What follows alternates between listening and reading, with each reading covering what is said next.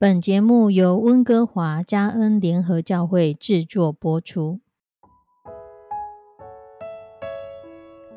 欢迎收听幸福时光。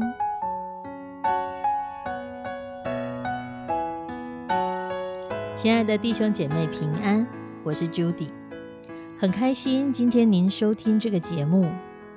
愿我们生命中的每一天都浸泡在上帝的恩典大能中，明白神要在我们生命当中的旨意，从神支取我们身心灵所需的一切养分。人生的道路上有神一路的相伴，这是一件何等幸福的事情呢？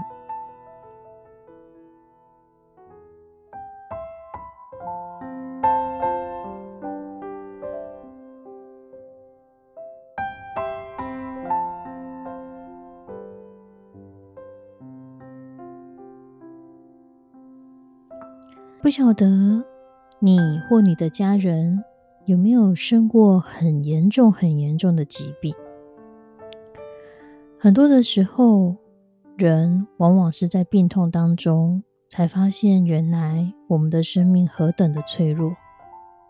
更不要说这两年，因为这样的疫情，已经无数的人死亡，也代表着有无数的家庭破裂了。而人们在这当中学习到很多很多的教训。我们今天要来看一段经文，在萨摩尔记下十二章十五到二十三节。故事的背景是大卫得罪了上帝，而拿丹就告诉大卫说：“你这件事情让耶和华的仇敌得到了亵渎神的机会。”所以大卫，你的孩子必须要死。十五节呢，就说到了耶和华击打乌利亚妻给大卫所生的孩子，使他得重病。所以大卫为这孩子恳求神，而且进食进入内室，终夜躺在地上。十七节，他家中的老臣来到他旁边，要他从地上扶起来，他却不肯起来，也不同他们吃饭。到了第七日，孩子死了。大卫的臣仆不敢告诉他孩子死了，因他们说孩子还活着的时候，我们劝他，他尚且不肯听我们的话。若告诉他孩子死了，岂不更加忧伤吗？大卫见臣仆彼此低声说话，就知道孩子死了。问臣仆说：“孩子死了吗？”他们说：“死了。”二十节，大卫就从地上起来，沐浴、抹膏、换了衣裳，进耶和华的殿敬拜，然后回宫，吩咐人摆饭，他便吃了。臣仆问他说：“你所行的是什么意思？孩子活着的时候，你进食哭泣；孩子死了，你倒起来吃饭。”大卫说。孩子还活着，我进食哭泣，因为我想，或者耶和华连续我，使孩子不死，也未可知。孩子死了，我何必进食？我岂能使他返回呢？我必往他那里去，他却不能回到我这里来。这经文记载大卫生平里的另外一次重大的打击。大卫一生有很多很多次的打击，而这一次是他面临他一个孩子濒临死亡的打击。我们可能都经历过家人或亲朋好友面临死亡的打击，死亡夺去了宝贵的生命，死亡也很令很多的家庭破碎，带来很大的伤痛。神要大卫为自己的罪付上代价，神取去了他与拔示巴因邪淫。行淫而得的儿子，因为凡从罪恶所生的，都需要去被对付除去。大卫在神的对付当中，显示出了对神的信心跟顺服，这真的是要令我们佩服的。经文一开始，大卫迫切的为这孩子祷告。虽然先知拿带已经说这孩子一定要死，但大卫没有停止的向神呼求。他希望为自己的罪过求神的赦免，也可能他想要为孩子的灵魂祷告，孩子是无罪的，却承受了父母因犯罪而得来的事情。孩子死了，表面来看是神没有垂听大卫的祷告，大卫应该要更沮丧、更痛苦才对。可是大卫对神确信，使他顺服了神这样的安排，而且接受神的管教。这种信心，神不但欣赏，而且加倍的赐福。大卫与拔示巴的这段婚姻本是污秽起头的，但经过神矫正之后，却生了蒙神喜爱的所罗门。很多人遭遇亲人丧亡的沉痛打击，非常伤心，不能吃饭，没有心情，无法睡觉，提不起劲，日常生活许许多多的工作都无法做。陷入在悲伤、哀痛当中，荒废了许多宝贵的光阴，又一直陷入在困苦中，走不出来。大卫为我们留下的好榜样就在这里。这样一件伤心的事情，但他沐浴更衣，好好吃饭，重新起来过正常的生活。这段经文其实也在讲我们的生活。我们之所以会骄傲自大，大卫之所以会得罪神，就是因为我们觉得我们所生活的一切都是我们可以掌控的，我们可以好好的掌握，我们可以去犒赏，我们可以去有生活能力、有经济能力，我们有各式各样的能力来把握我们自己的未来，把握我们的明天，把握我们所想要的一切。但其实，在疾病或死亡面前，我们又如何骄傲的起来？即便现在医学越来越发达，但莫名的疾病也多了起来。在许多无可医治的致命疾病面前，我们的生命又怎能不谦卑呢？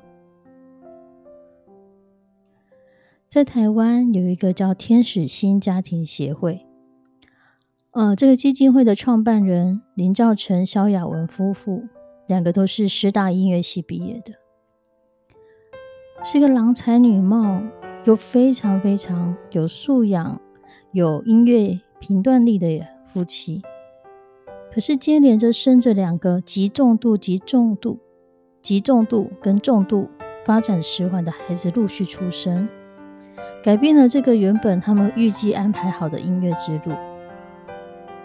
他们创立了爱奇儿家庭，帮助这些家庭中的家长跟兄弟姐妹。有心灵上的支持，实质上的支持。他们这对夫妻跟所有爱妻儿的家长一样，曾经为了照顾孩子四处寻医求神问卜，家庭的经济从优渥高峰跌入了负债累累的低谷，历经了种种的挫折、失落、艰辛，在最无助、最绝望的时候，因着基督信仰的力量重新站起来。困难仍旧在。孩子的状况没有因此而奇迹式的好转，但这对夫妻已经开始用不同的眼光来看待孩子，将身心障碍的女儿视为上帝所赏赐的可爱天使。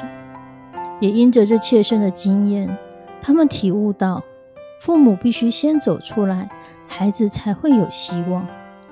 所以，他们开始创立了天使新家庭基金会，希望帮助更多这样的家庭。父母们可以先走出来。几年下来，许多家庭因着父母自己的成长，而带来了夫妻间、亲子间的关系有许多的转化与突破。在这几年，更看到他们陪伴了越来越多的家庭，扶持了越来越多的家庭，成为一个助人者，去帮助更多不同的家庭，用家庭影响家庭，生命影响生命，彼此互相扶持。互相得到祝福，一起走向更光明、更喜乐的明天。弟兄姐妹，神没有应许我们人生不会碰到任何的困难，神没有应许我们这辈子都可以无灾无病。可是无论遇到什么事情，神的恩典够我们用的。我们一起来祷告。慈悲我们的上帝，主，我们真的是将我们的身边，或是我们所认识的，或是我们所看见的许许多多因着疾病而软弱、因着疾病死亡的这些弟兄姐妹或是家庭来祷告。主啊，这些疾病、这些痛苦，真是曾使我们要面对到许许多多的困难。即使有钱有势，也逃不过死亡这一关。而我们知道，你就是那战胜死亡的神。我们知道，即便死亡，主，你仍然有你的安排。你可以透过这许多的事情，塑造、磨练属你的孩子。使每一个属你的孩子，我们在这过程当中，我们可学习，甚至可以用这样的经验，成为众人的祝福。主，你知道我们每一个人不同的软弱，你知道我们可能有的是由与生俱来带来的疾病，可能有先天性的疾病。可能有不同的状况在我们的生命当中，因着基因，因着很多我们根本没有办法去控制的事情，我们有一些潜在的疾病。就但你全然都知道，